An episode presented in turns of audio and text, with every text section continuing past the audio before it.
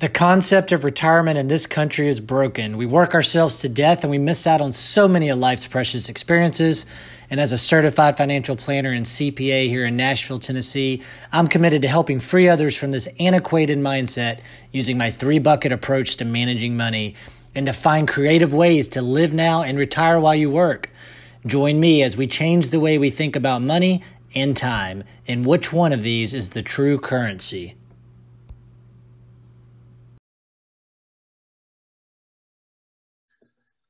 All right, looks like everybody's coming in, so we'll go ahead and get started. Hello, everyone. Welcome. It's been a crazy year, to say the least. Hope everybody is healthy, family's good, and that you're getting ready for the holidays. I know it's going to probably feel different logistically and maybe emotionally this year, but we still have a lot to be thankful for, so let's not lose sight of that.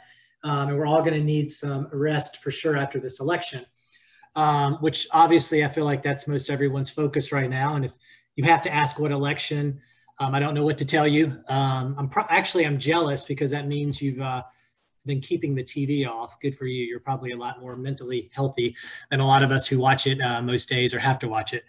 But anyway, so our goal has really been, since COVID broke out earlier this year, is to keep you informed and find ways to share our perspectives, since we can't do the normal in-person seminars that our team loves to do and we've done for the past 20 years. And I'm getting at least 5 questions a day, I'd say, and they typically go something like this. David, we're nervous about the potential outcome of the election, depending on what party that they're leaning towards. And we wonder if we need to go cash, or do we need to go a lot more defensive? We really don't have time to come back if we lose everything, that sort of thing. So we get that question all the time. And the way I translate that is basically, it's fear is high right now. That's no surprise. Volatility is picking back up. And I get it. And I've seen this a lot over my 20 years of doing this. And hopefully today will help settle some of those nerves and give you at least some things that you can think about as we go into next week and discuss with us. And so also today, I have a good friend, personal friend of mine, and another top Raymond James advisor, Tim Fries, who's also co-hosting today. He's going to speak here in a second, and we're going to have some time at the very end for Q&A. So if you'll hit that button at the bottom of your screen, we'll do our best to go through all the questions at the end. And as soon as Tim introduces the speakers, he and I will mute and turn our video off. You're welcome for that. And then we'll pop back in as needed, or certainly at the end to go through the questions. So without further ado, my buddy Tim Fries. Thank you, David. Hey, so I like the idea of renaming the talk today, Washington to Wall Street to Main Street, because we're coming to you from small town USA in Chippewa Falls, Wisconsin. And, you know, I don't know about all of you, but we are just tired, right? We're tired of, I mean, frankly, worried about our loved ones. We're tired of COVID and this election. And just like David said, we're hoping to bring in turn today some of that concern into clarity and calm. You know, the media seems to make all of this stuff exponential. And, you know, they seem to be able to take a simple fact and twist it 180 degrees one way or the other and make it sound like whatever they want it to sound like.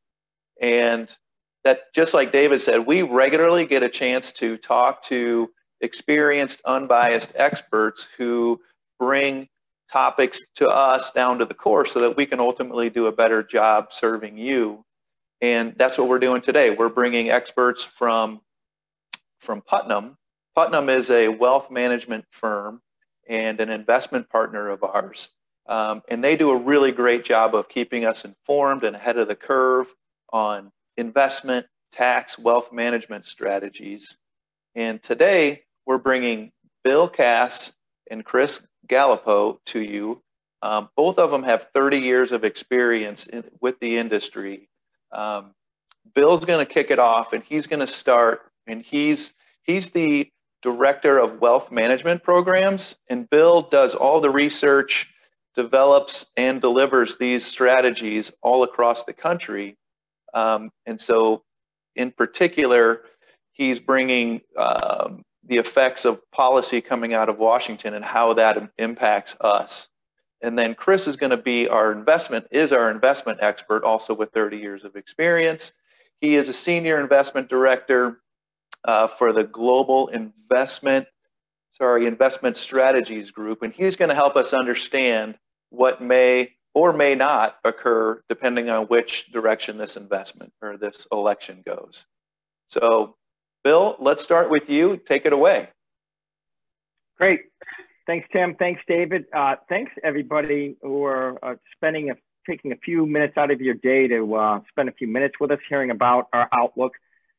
As Tim said, my name is Bill Kasim with Putnam Investments. We're located in Boston. I'm coming to you live from my kitchen table, like I have been for the past, I don't know how many months now, 6 months or so, just south of Boston. That's where I live. Normally, I would be traveling a ton, especially this time of year, and we would, we might even be doing this in person over a lunch meeting or something like that. But given obviously what we're all going through, we're going to have to do this in a virtual setting. And happy to stick around and address any questions that you have. So I thought I'd take the next 10 minutes or so and talk about some of the key factors that I'm looking at when it comes to the election that's coming up in next week. So we're getting very close.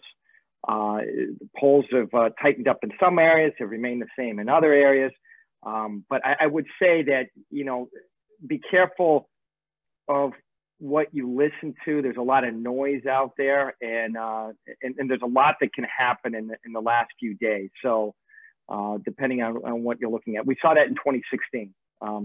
There was mostly all the polls thought that Hillary Clinton was going to win. There was only a couple outliers that sort of headed another way. And so you just never know what's going to happen, especially this year is super unpredictable with the amount of absentee and the amount of mail-in ballots, which we've never seen before. And I'm going to talk a little bit about that. I am going to share my screen. So I want to share a couple visuals here. So bear with me here. And we'll, all right, here we go. So yeah, I'm not going to go through the whole presentation, but there's a couple visuals I thought I'd share to sort of frame the conversation today. I want to start off with the Senate, okay? So I think that's where a lot of the action is, frankly. The Senate is going to be a key linchpin. So for example, if the polls play out like they look right now, okay, and a lot can change, but the polls play out on a national level, and we have a Biden administration, then a president, Joe Biden, would need a Democratic Senate to advance his major policy goals. There's not going to be a Biden tax plan without the Democrats taking back the Senate. There's not going to be anything, in terms of healthcare spending around the Affordable Care Act or anything like that on a scale without a Democratic Senate. So that's a key linchpin. And so that's what we're watching right now. The Democrats need a net gain of, let's say if Biden wins, they need to pick up or net 3 seats in the Senate to make that happen, okay? And we'll take a look at where we think they are towards that 3-seat target right now. Remember, if they get a 50-50 split, a vice president, a Democratic vice president would split any ties in the Senate. Now, there is legislation you need 60 votes to advance legislation in the Senate. However, you can advance pretty major legislation with just a simple majority, like tax legislation, for example, if it's tied to the government's budget. We call that the budget reconciliation process. Or the Democrats could take a very controversial move if they have a simple majority and just repeal the 60-vote filibuster rule. And that would be very controversial. I don't think they're there yet, but it's something that we're certainly keeping an eye on. Okay, so let's take a look at some of the races here, and I'll point a few of them out. All right, so a lot of names on this, but let me just take you through it really at a very high level. So I would say right now the Democrats are feeling pretty good about picking up 2 Republican seats, one in Arizona, that's Martha McSally is the incumbent Republican, and then in Colorado, Cory Gardner, the incumbent. So I think the Democrats feel pretty good about those. Again, caveat, disclaimer, anything could change in the last week or so, right? But let's put 2 in the win column for the Democrats there. But let's look at Alabama and Doug Jones, the incumbent Democrat in Alabama. We're pretty, the indications are that he's going to lose that seat to Tommy Tuberville, former Auburn football coach, for those of you who are college football fans. So let's put one in the win column for the Republicans there. That leaves us with a net one. So where can, if there is a Biden administration, where can the Democrats pick up a couple more seats? At first, I'd look at Susan Collins in Maine. I've been up to Maine several times over the past month or two, and that is a hotly contested race. Sarah Gideon, the challenger, has been outpolling her pretty consistently in the state of Maine. She's also outspending her about 3-to-1, and that's a common theme we see at these Senate races. Heck, even Lindsey Graham's getting spent 3-to-1 in South Carolina. Now, we think Lindsey Graham's going to be reelected, but there is a lot of money flowing into those key Democratic Senate races. I'd also look at Tom Tillis in North Carolina. Challenger Cal Cunningham had a little bit of let's call it a scandal. You can Google it if you want to know more. But he's held up, but the polls have tightened, I would say, even the last few days there. So Tillis is looking maybe a little bit better than he was, and that's really a toss-up. You look at maybe Iowa. You look at maybe Kansas, as a couple other areas. So my point being this is that unless it's a huge, huge blue wave, if Biden wins the White House and the Democrats take back the Senate, I think it's going to be a pretty, narrow margin in the Senate. It's not going to be, I'd be shocked if it was 55-45 in favor of the Democrats. But let's say it's 51-49 or 52-48 or even 50-50. One of the questions I get asked is, are we going to see some of these progressive policies make their way through Congress? We hear a lot about this Green New Deal, okay? Changing the landscape on fossil fuels and fracking and whatnot. I would just say this, there's still going to be some centrist Democrats in the Senate that aren't going to sign on for these ultra left progressive policies. Like a Joe Manchin in West Virginia, he's going to have trouble selling that type of agenda to his folks in his home state. Let's put it that way. So you just keep that in perspective, because I think people look at it and say, oh my God, what's going to happen if people, for the people that are concerned about more progressive policies, that's a theme sort of I've heard a little bit over and over again. Okay, let's talk about the national race, and then I'll share a couple comments on planning, and I'll kick it over to my colleague Chris. On the national race, what states are we looking at? These are the usual suspects. What I did was I took a look at the 2016 election, and I just said, okay, let me look at the 10 closest races, and I'll just look at the top five, the five closest races. Trump won 4 out of those 5. This is a major reason he won the election in 2016. Very narrow margins in Michigan, Wisconsin, Pennsylvania, Florida. So these are the key, the usual suspects. And there's some other ones we're watching as well. But we're hearing a lot of noise. I think if you're a Republican strategist, you know that Trump is not going to win the popular vote. I mean, that's almost a guaranteed certainty. He's not going to win the popular vote. He didn't win it last time. But it's all about the electoral college vote, okay? So how can he cobble together the right states to come up with 270 in terms of the electoral college, okay? How can he get there? There's a lot of different combinations maybe, but I think Florida has to be in all those combinations probably.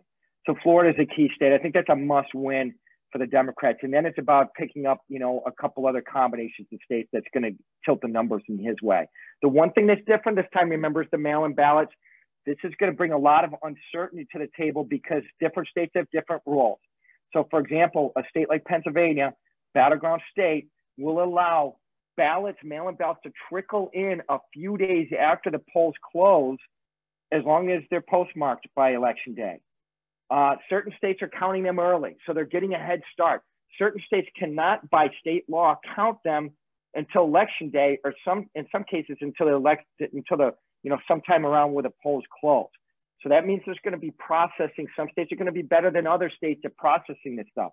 So if this election is close, we might be in for another 2,000, the hanging chads of 2,000. That was one state and a couple counties. We could see multiple states this time. I'm not alarming anybody. I'm just saying that we could see some rocky roads, with the market, if, we're sort of waiting after the fact on who won the presidency, and maybe even down to certain Senate races as well.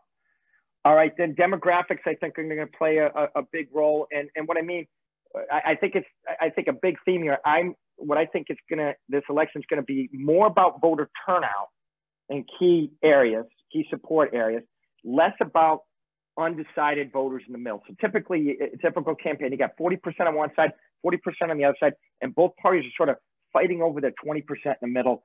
It's just not looking that way this year, okay? Less people in the middle means those campaigns have to pivot and try to increase turnout where they think it's going to help them.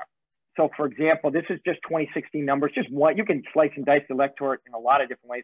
This is just one way. One of our consultants did it, and we sort of lifted it from him. But for example, a voting group like white non-college, 44% of the total votes. So it's a big group, okay? Outfavored Trump over Clinton by a pretty wide margin, but the turnout was only 57%. Does that turnout get to 62%, 63% this time around? I don't know. But if it does, that will favor Trump. What about some of the minority voting groups, the African-American and Black community, okay? Turnout last time was 58%. That is going to benefit Biden. Does that 58% go to 65% where it was in 2012? So 2012 to 2016, we saw a huge drop in turnout. So that's what I mean about turnout and which ones are higher, which ones are lower, and which benefits each candidate. And then lastly, approval ratings. This is just a chart. You know, the blue is the approval rating from incumbent presidents in the beginning of the year. The red is leading right up to the election and what's happened between that time.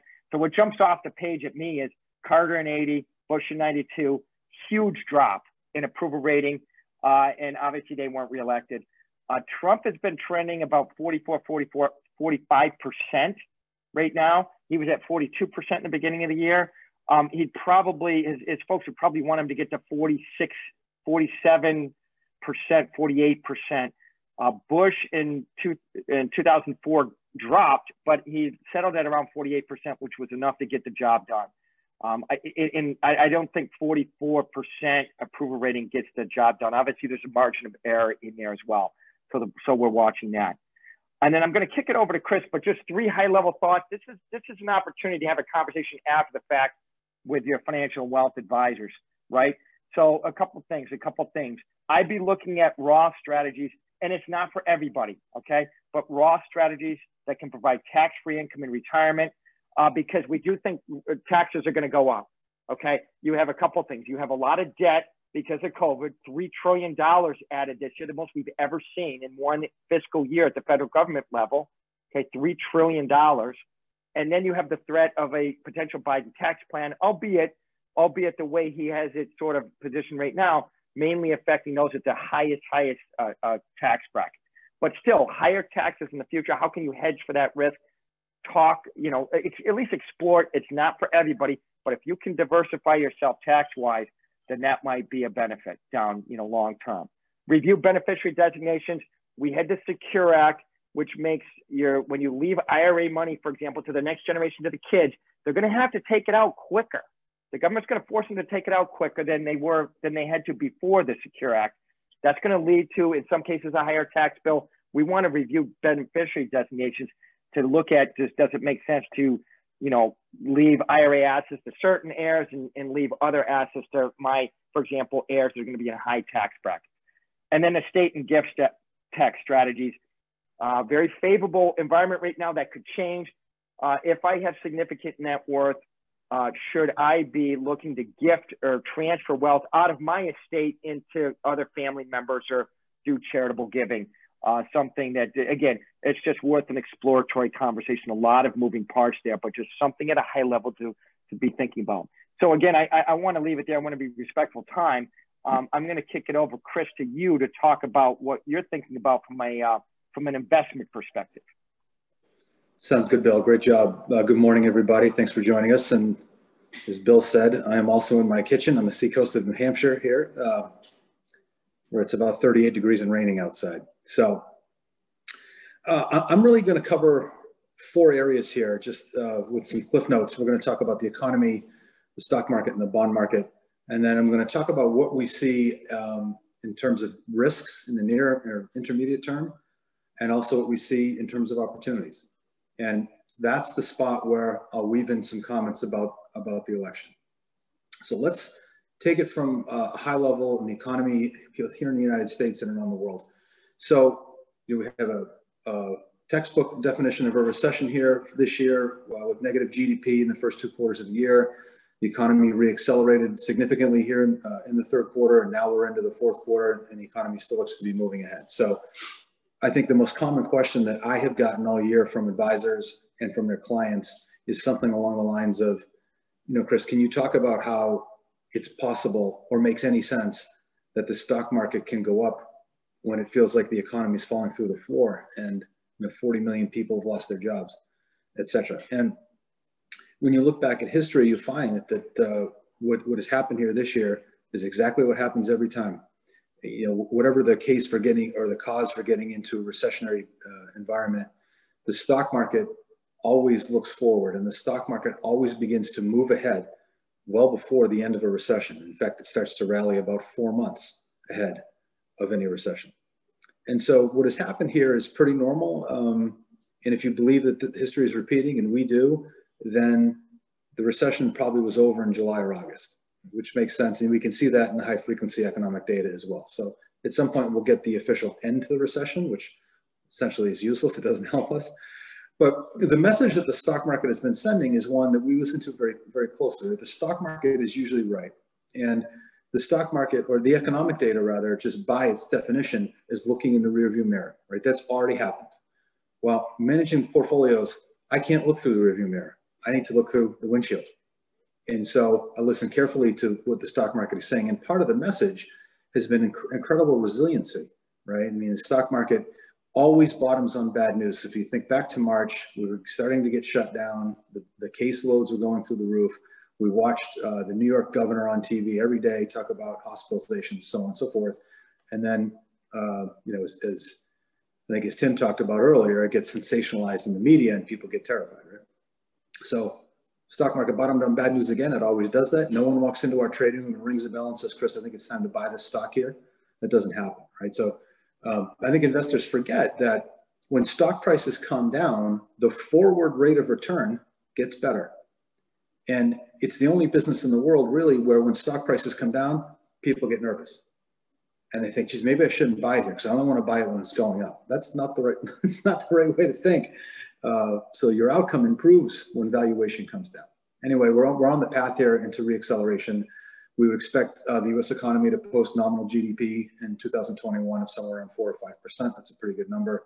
My guess is one of the reasons the stock market has been so strong is because the market's knowledge suggests that the economy is probably stronger than people think. And as a result, earnings, corporate earnings, will probably be stronger than people think. And ultimately, that is what matters. What matters is the pace of economic growth and earnings growth over time. Everything else that people are concerned about, everything else that they're talking about on TV is great to talk about at the barbecue or the cocktail party. But as I'll show you later with data, it's immaterial. What matters is the economy and earnings. So we also think that the recovery here in the United States will be the strongest and most durable in the world. And so we like the stock market in the United States, like the bond market in the United States, better than we do Europe, let's say.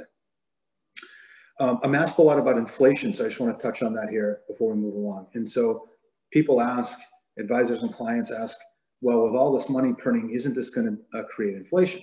Now, there's a couple components to that. First of all, it didn't in 08 and 09, right? We know that. The magnitude here is 4 or 5 times what it was in 08 and 09, because we certainly needed, and I think the Fed learned from their not being able to get things done and fast enough time for us in 08 and 09. So much quicker this time. Just because there's a lot of money sloshing around doesn't mean there'd be inflation, right? 2 things impact that present day. Number one, the unemployment rate is still about 8%, down from its highs of 15%. That's probably too high, too many people out of jobs to create enough income and drive prices higher where demand outstrips supply. That's unlikely. And the savings rate is number 2. Got up to about 20% in the summertime. That's as high as I've ever seen in my 30 years in the investment business. It's backed off now to the mid-teens, still very high. So until those things change significantly, we're not that worried about it. I think you are seeing the impact though in asset prices, mostly housing. Right? So the housing market has been on fire, combination of mostly super low interest rates and affordability. So I think that's one place where you're seeing the money slosh around a little bit, and you could also make the argument about the stock market too. And I would concur with that. So that's it on the economy. I think the foundation here is pretty good. We've got low cost of capital, I mean, low interest rates. Earnings in the third quarter, 85% of companies that have reported had reported better than expected earnings, and 82% have reported better than expected sales. So I think, you know, we're on pretty good footing going forward. I think in the immediate term here, expect some volatility as we move in, and get closer to the election. It's what we're seeing today. It's very normal. All right, let's talk about the stock market. So interesting things happen when the country goes into a recession and then begins to exit the recession. And I want to talk about two of them. And the most common question that I get from financial advisors is, and their clients sometimes, is, should we just own technology stocks, right? And of course, they're asking me that because tech stocks in general are up big for the year. It's very normal for those questions to come along. And in reality, when the economy is growing slowly, or even when the economy is decelerating, growth stocks do very well. So this is my Apple iPhone, and Apple's business is fine because it's not really sensitive to GDP. And so growth companies do very well when the economy is growing slowly because Apple can still raise prices, sell phones, increase margins, and grow their earnings, right? Well, there are a lot of companies that can't do that, that are very sensitive to the growth rate in the economy. And those are generally referred to as either cyclical companies or value companies. And so let's talk a little bit about that. We know that into the recession, growth will outperform value because those companies can grow as the economy is shrinking. Well, what happens when the economy starts to do this? It starts to improve. It starts to reaccelerate. It's doing that now. Well, when that happens, companies that are sensitive to the economy tend to have the biggest jump in earnings power. So the biggest growth in earnings going forward probably won't be from Apple, but it probably will be from railroads and truckers, companies like Caterpillar. We've seen it already in the retailers, at Home Depot, Lowe's, Walmart, Target, and eventually we'll see it in the big banks too. That's probably where the puck is going. And we know from me doing research, we know that for 5 years after a recession ends, that the more cyclical parts of the economy, the value parts of the stock market, outperform the growth parts. And so that's one thing to think about. And I think the other thing that's interesting too is small cap stocks have lagged here for a number of years. Same phenomena occurs into the recession. Large cap stocks do really well at the bottom of a recession. As we begin to exit, small cap stocks begin to act a lot better. And there are very good reasons for that, right? Those smaller companies tend to have more debt on their balance sheet. They might not have as consistent earnings power, very sensitive to the economy in most cases. So their revenue and earnings can move around a lot. And with a lot of debt, they could go out of business. So generally, investors will wait until we're sure that the economy is going to move forward. And remember, the backdrop is very good here. We've got a very stimulative Fed who has told us many times, we're going to keep interest rates lower for longer. So I think there's a couple things to think about. If you're interested in what we like, when we were coming into 2020, the areas that we liked were technology, healthcare, and consumer discretionary companies. We still like those three areas. And in the last 3 or 4 months, we're much more constructive on the industrial sectors, which is a direct play on the fact that the economy is reaccelerating, and we expect it to continue to reaccelerate. All right, so that's all for the stock market. I would expect more volatility here, more chop as we move closer to November 3rd. What's happening today is nothing to be worried about. Remember that from the March low, the S&P 500 is up over 60%. 60% almost in a straight line. So it's probably time to take a break anyway. In the bond market, I think this is probably the biggest challenge for advisors, the biggest challenge for savers, right? So for many of you, you think about why we use fixed income in portfolios. We use it for two specific reasons. One, diversification. So when you have periods like March, when the stock market corrects, the bond part of your portfolio, the prices there are probably going up while stock prices are going down. That's diversification. The second part is for yield or income. Now this is a challenge, and I think it's going to be a challenge for the next couple of years. And so my message to advisors generally is this, that we're probably in a lower, much lower interest rate regime than we thought for a longer period of time. And as a result, we shouldn't expect the same income component from the fixed income side of the portfolio, right? David and Tim and I have talked about this. This is nothing new, but I think for savers, it's a difficult thing because then you have to try and navigate, there are ways around that, but generally they involve buying equities or some other play on the stock market, which gets you more exposure to a riskier asset. I think it's difficult. Relief may be coming though. Our best guess for 2021 is that U.S. 10-year bond yields begin to or continue to move north. They're about 80 basis points down. Our best guess is north of 1%, maybe as high as 1.50%. that will be a result of the economy strengthening. So we'll see if that happens or not. Let's talk about risks and opportunities. So every quarter I ask my colleagues, what keeps them up at night? And when you're managing billions of dollars, almost everything keeps you up at night. And it took me 30 years to realize that some things I can't control. Here's what keeps us up at night right now. Number one, pace of economic growth.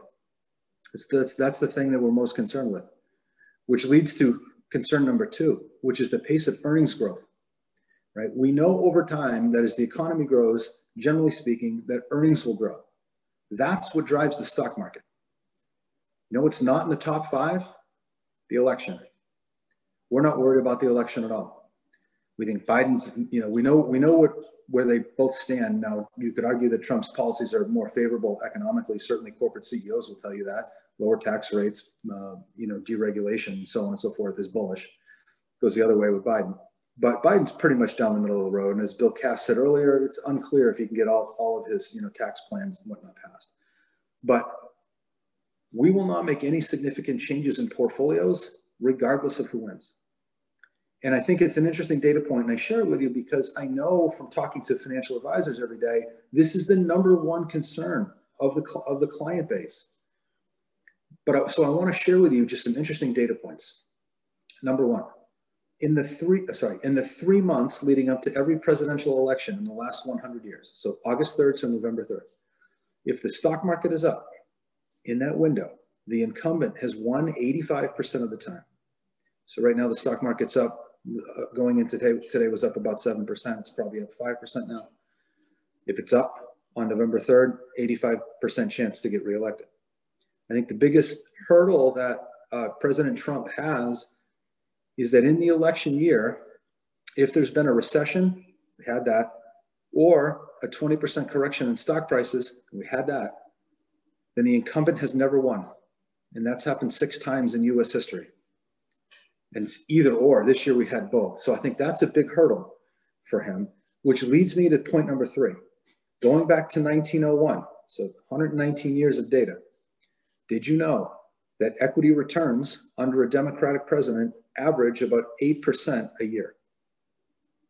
Under a Republican president, equity returns average about 3.8% a year.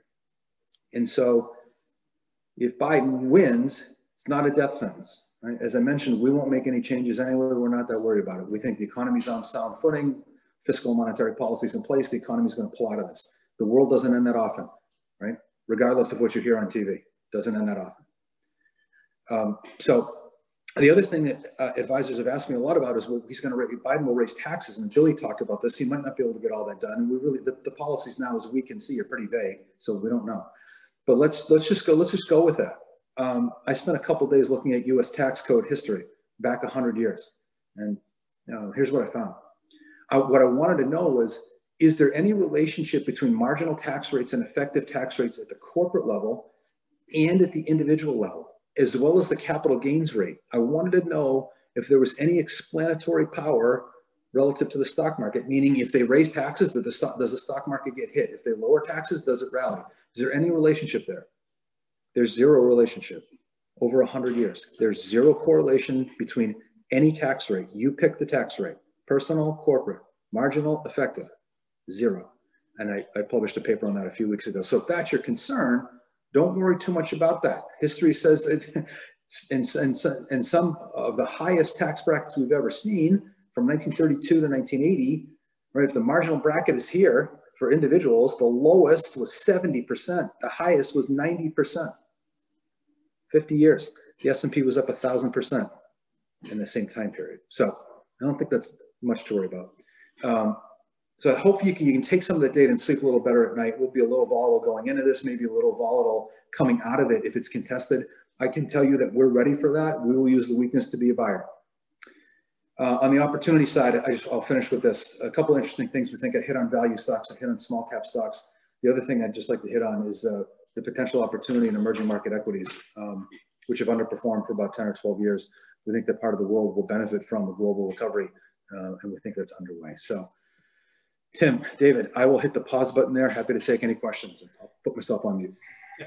Hey, great. Thanks a lot. I only see one question here, and I know Tim had another client question. I'll read this one, and then feel free, if you're still watching, to type a question in at the bottom.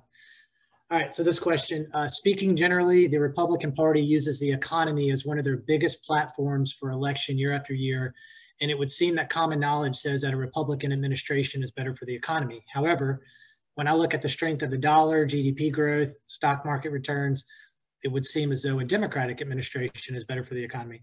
Am I missing something here, or is common knowledge, or is it common knowledge and Republican rhetoric misleading? You kind of answered that a minute ago, Chris, but go ahead if you want to expand.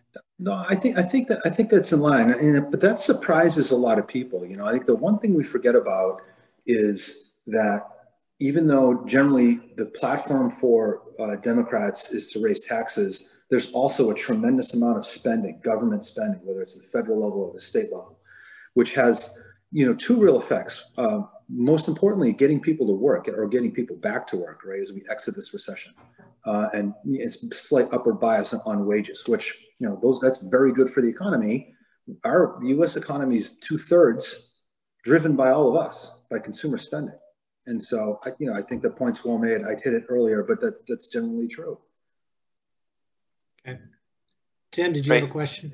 Yeah, Chris, Bill, this is really great stuff. And agreed.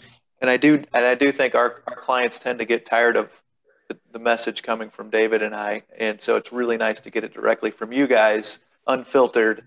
And one of the questions, I had a client who's, you know, a senior client who's, you know, worried about what we should be doing in advance of, you know, this election. Should it go one way or the other? Are there things that we're doing to protect against a market, you know, downturn or a market crash? And Chris, you were talking a little bit about defense, you know, and asset allocation, which we, you know, obviously do a ton of, and everybody's situation is different. But where do we go if we can't go to bonds for defense because of interest rates being so low, in the anticipation of them sort of grinding higher over the next few years? Where do we go for defense to protect against, you know, a big market loss?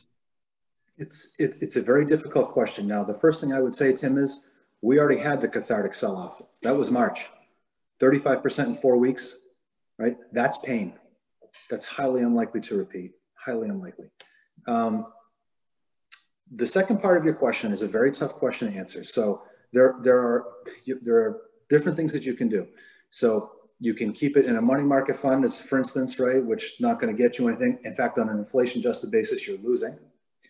You could take a couple steps out from that and use short-duration bond portfolios that can get you a little more yield and higher, right? You're winning there on a real rate of return. And the other thing you can do in fixed income, anyway, is use corporate credit, right? So you're getting away from duration risk, which we're bearish on duration. We think rates are biased up. So if you want to get into corporate credit, you can. The issue there is that from the lows in March, lows in the stock market widened credit spreads in March. Those spreads have compressed quite a bit, and so, you know, a few weeks of down 2% in equities would cause credit spreads to widen and create some opportunity. So if we get some weakness here, we'll probably put money to work here in Boston in corporate credit, but as of right now, it's very difficult. You can wade further into convertible bonds, which is essentially a backdoor way to play the stock market, give you most of the upside and limit the downside. But remember, you're still taking equity beta, right, into the portfolio, and you need to be mindful. I know you guys are, but some advisors aren't. You need to be mindful of that. Preferred stocks, high dividend stocks, et cetera. You're still getting more equity beta. So I would wait for some weakness. I think maybe give you a chance to put money to work in corporate credit. And in the meantime, I'd sit there with not a lot of duration exposure and use the cash or ultra short, you know, one step away from cash proxies. I mean, if you're really a long-term investor, are you going to buy U.S. 10-year bonds with a yield of spot 7.5, spot 8? You are going to lose money 10, 15 years out. No question about that. So it's tough. Yeah. All right, thanks. Another question. For those who have significant cash on hand for whatever reason, and knowing that market timing is difficult, if not impossible. With the coming volatility in the market, what strategy would you employ for putting this cash into the market before the end of 2020? I'll just kind of what we tell clients in that situation, and I certainly want to hear you guys' perspective, is we tend to say, like, if we're going during periods like now, a lot of clients, if they have a big chunk of cash, depending on how much, they don't want to dump it in the market right now, even though historically your best odds of investing typically are today, only from the standpoint that 3 out of 4 days or 3 out of 4 years, the market's up, yada, yada, you know that spill. But in times like now, I would say, let's pick, you know, a time frame, call it 3 months, 4 months, whatever, and just commit to on the 1st or the 15th of every month, dollar cost average. And then what our team will do is, if we see, again, not market timing, but if we see a day or a week where the market falls 5, 6, 7%, something that's more of an anomaly, we may expedite the next month's tranche and go ahead and invest it today. So or at least we have some sort of strategy that's each month and then an exception if there's a big drop. Chris, what would you say to that? Or Tim? Bill? I agree 100%. You know, so we address it the same way. So we're prepared for that should that happen here. We will take days like today down 2%. You know, every portfolio manager has a whiteboard in their office, and on that whiteboard are the names, the stocks that we either own and want to add to, or names that we don't own that we want to buy. You and Tim go through the exact same process. It might be a fund or an SMA, but we have target prices for entry. And as they approach those target prices, we are active. We don't need to think about it. We've already done the research, right? But we will pick away when stocks get to attractive levels. Now, the most difficult part of that is if you get a down 5, down 7, down 10% take in a week, is you're not saying you guys, but the most common reaction is, whoa, maybe something else is going on here. Maybe I should don't rethink it. You've already done the work. You're already prepared. It's like in March for people who are prepared. That was a great time. Stepping into the chaos is the right thing to do. So I think, Dave, you're right on the money. I wouldn't change a thing. Excellent. Yeah, David, we're doing the exact same strategy with cash on the sidelines. And there's a couple of questions in queue right now that are somewhat related. And one is regarding the Green New Deal. And the other is, should the Democrats take control of the House and the Senate and the White House? And then they go and pack the courts and take over the judiciary branch as well somehow. You know, I mean, I know this is a that case scenario, but as the U.S. sort of walks down this new path, is there something, you know, is that a concern from a GDP, from an economic, from a stock market standpoint? Not really. I mean, the Green New Deal sort of stuff, we saw elements of this with Obama, President Obama. And I think back when I was, at the time, I was probably managing about $4.5–5 billion. And I thought, okay, here we go. Wind, power, solar are going to, you know, have strong government tailwinds here, and natural gas, coal, that sort of thing, there'll be headwinds there. And you know, maybe a little bit. The fact of the matter is the world is still powered by fossil fuel, right? This isn't going to turn overnight because they want to get that. It's not going to happen. Not going to happen. We don't have the infrastructure in place for that. Over 30 or 50 years, probably definitely happens. And the same thing's true with the infrastructure bill that gets a lot of play too, right? And both sides, it's kind of a bipartisan support for infrastructure. And Billy could talk about this, but let's say a $1 trillion infrastructure bill gets passed, regardless of who's president. Don't automatically assume that that's an investable event, right? So if you look at the companies that will benefit from that, there are very, very few public companies that are going to be category killers for that, right? Deere, Cat, Vulcan Materials, Martin Marietta, some of the materials. Those stocks are already up big. Stock market already knows about that. So by the time that deal gets signed, the stocks have already doubled and you've missed it. So, you know, I've learned the hard way not to think and worry too much, like LED lighting, right, is another great one, and cash for clunkers and all that. It's very hard to capitalize on that sort of stuff and make money. It could have impacts in terms of jobs, right? So if you think about CNBC did a good piece this morning on the natural gas industry in Pennsylvania, right, which is, Bill talked about earlier, is a swing state, and the potential job losses there if they shut down coal and that sort of thing. I think that could be real. and that could have an impact on the economy a little bit. Yeah. Okay. Tim, I might jump in there just with a quick comment, because some of these, I hear that a lot. What about these sort of progressive, more socialist leaning policies? And one thing I always have to remind clients is that there's a governor to that, something that keeps that a little bit in check, and it's called elections. So don't think that politicians are they're already looking at 2022, and they're already looking at, okay, what we could see a wide swing the other way in Congress. So I think if you do get a blue sweep, I think the Democratic leaders in there, and I'm not talking about the ones that make maybe more noise that are on the fringes, but the leadership knows that, geez, at some point there's a tipping point. And if we go too far, if we miscalculate, 2022 is going to be ugly for us. Now, whether or not they, however they deal with that tipping point, it remains to be seen. But don't think that they're already looking at that. They'll get pressure.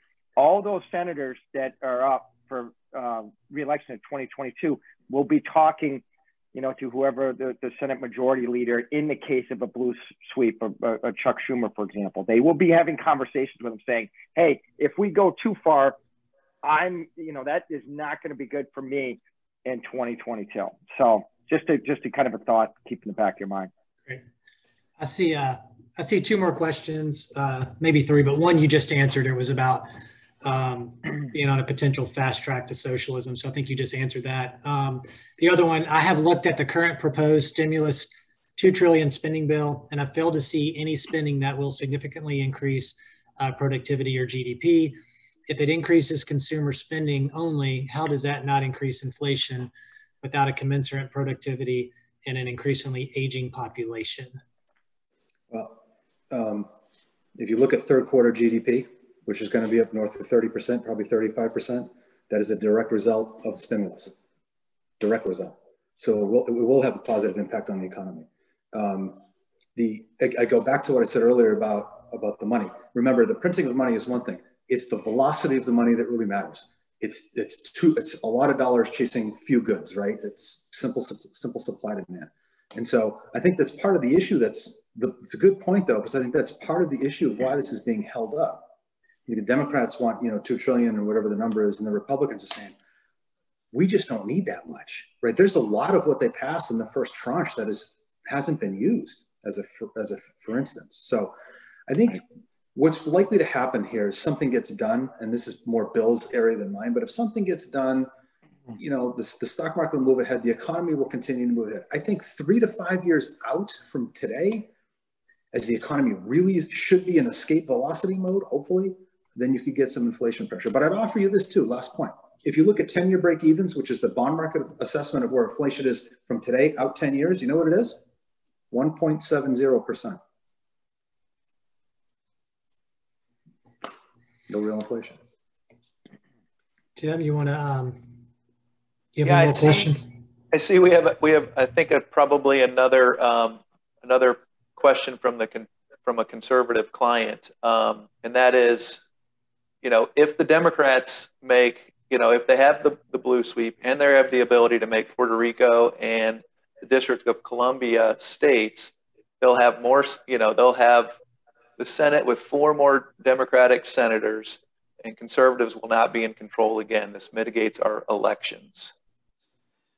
Well, I think, Tim, that's a good point. I think, though, I go back to the calculated risk of taking that step, and how does that manifest itself on the other side? Where do people?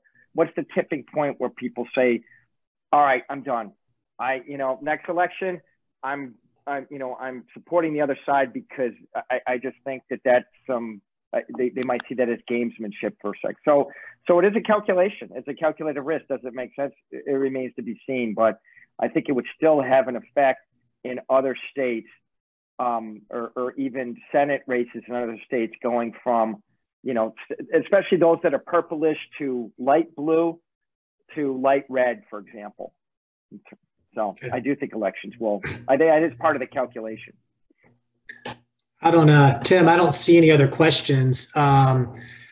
I was thinking we could go ahead and close, and then we'll have a replay of this available if you missed it or if you want to watch it again. Tim, did you have any more questions? You want me to go ahead and proceed with the closing? Well, just one thing, because this is something that comes up in our office quite a bit. And, you know, one is this recession happened and it was man-made, you know, essentially. We've, you know, the lockdown was forced, the slowdown in the economy was forced. And so it's kind of a, is it different this time? You know, we've heard this through my 25 years in the business, is it different this time?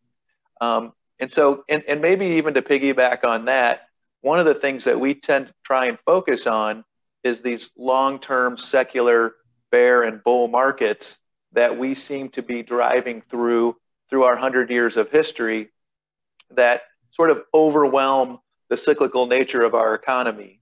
And so I thought it might be a good way to end on some positive news and some positive secular trends that are driving the long-term markets and not this short-term volatility and uncertainty that we're in right now. Yeah, I would say, Tim, that on March 24th, 2020 was day one of a new secular bull market. And 99% of the advisors I speak with don't believe that. I'll tell you why we do. There are things that happen, the internal data readings that occur within the stock market. Very simple things like the number of stocks up in a given day relative to the number of stocks down, the amount of volume into the up stocks versus the volume into the down stocks. We're really talking about just market breadth here. There were readings that happened in March and April that you very rarely see in history. First quarter of 2009. 1992, 1975, 1980, and one other time in the 60s, or what comes to mind. Those were all the beginnings of major secular bull markets. We're probably in the first inning of a new one now. Same exact readings. Great. Okay, thank you. And I'll say that, I mean, we're going to be, our goal for Tim and I as advisors is we're going to be meeting with each of you at our next review meetings to go over some of these strategies that Bill talked about at the beginning, you know, the Roth conversions, the beneficiary designations, looking at your estate documents, some of those things, checking your cash positions, emergency funds, all of that. So just keep that in mind. The planning, we always lead with the planning, and we'll, you know, our goal is to continue to stay informed, speaking to experts like Chris and Bill and others offline. That's what Tim and I do with a lot of our time, and also making tweaks to portfolios. We don't have to market time, but there are certain tweaks that we make that are strategic and come off a lot of research from other investment houses and speaking with other top advisors, comparing notes. So just know that if you watch this webinar, hoping that we'll be able to predict who was going to win the election next week. Sorry to disappoint, but as Tim said at the beginning, we don't know. So that being said, Tim, anything else you want to add? And then we'll go ahead and get this thing up and recorded. Sounds good. No, Chris, Bill, thank you guys very much. It's great to get your perspective and to be able to bring it directly to our clients. It's very beneficial. Yes, thank you so much. Thanks for your time. Sure. That was great. Sure. Take care of everybody. Yeah, thanks for having us. All right, everybody. Till next time. Thank you. Thank you for listening today to Retire While You Work. I'm David Adams, and hope you'll continue to listen as we discuss creative ways to manage your time and money. And now some friendly disclaimers to make my compliance department at Raymond James happy. Here we go. Any opinions are those of myself, David Adams, and not necessarily those of Raymond James. Expressions of opinion are as of this date and are subject to change without notice. The information contained in these podcasts do not purport to be a complete description of the securities markets or developments referred to in this material. The information has been obtained from sources considered to be reliable, but we do not guarantee that the foregoing material is accurate or complete. Every investor situation is unique, and you should consider your investment goals, risk tolerance, and time horizon before making any investment. Prior to making an investment decision, please consult with your financial advisor about your individual situation. Any hypothetical examples are for illustration purposes only. Actual investor results will vary. Raymond James does not provide legal or tax services. Please discuss these matters with the appropriate professional. There you go.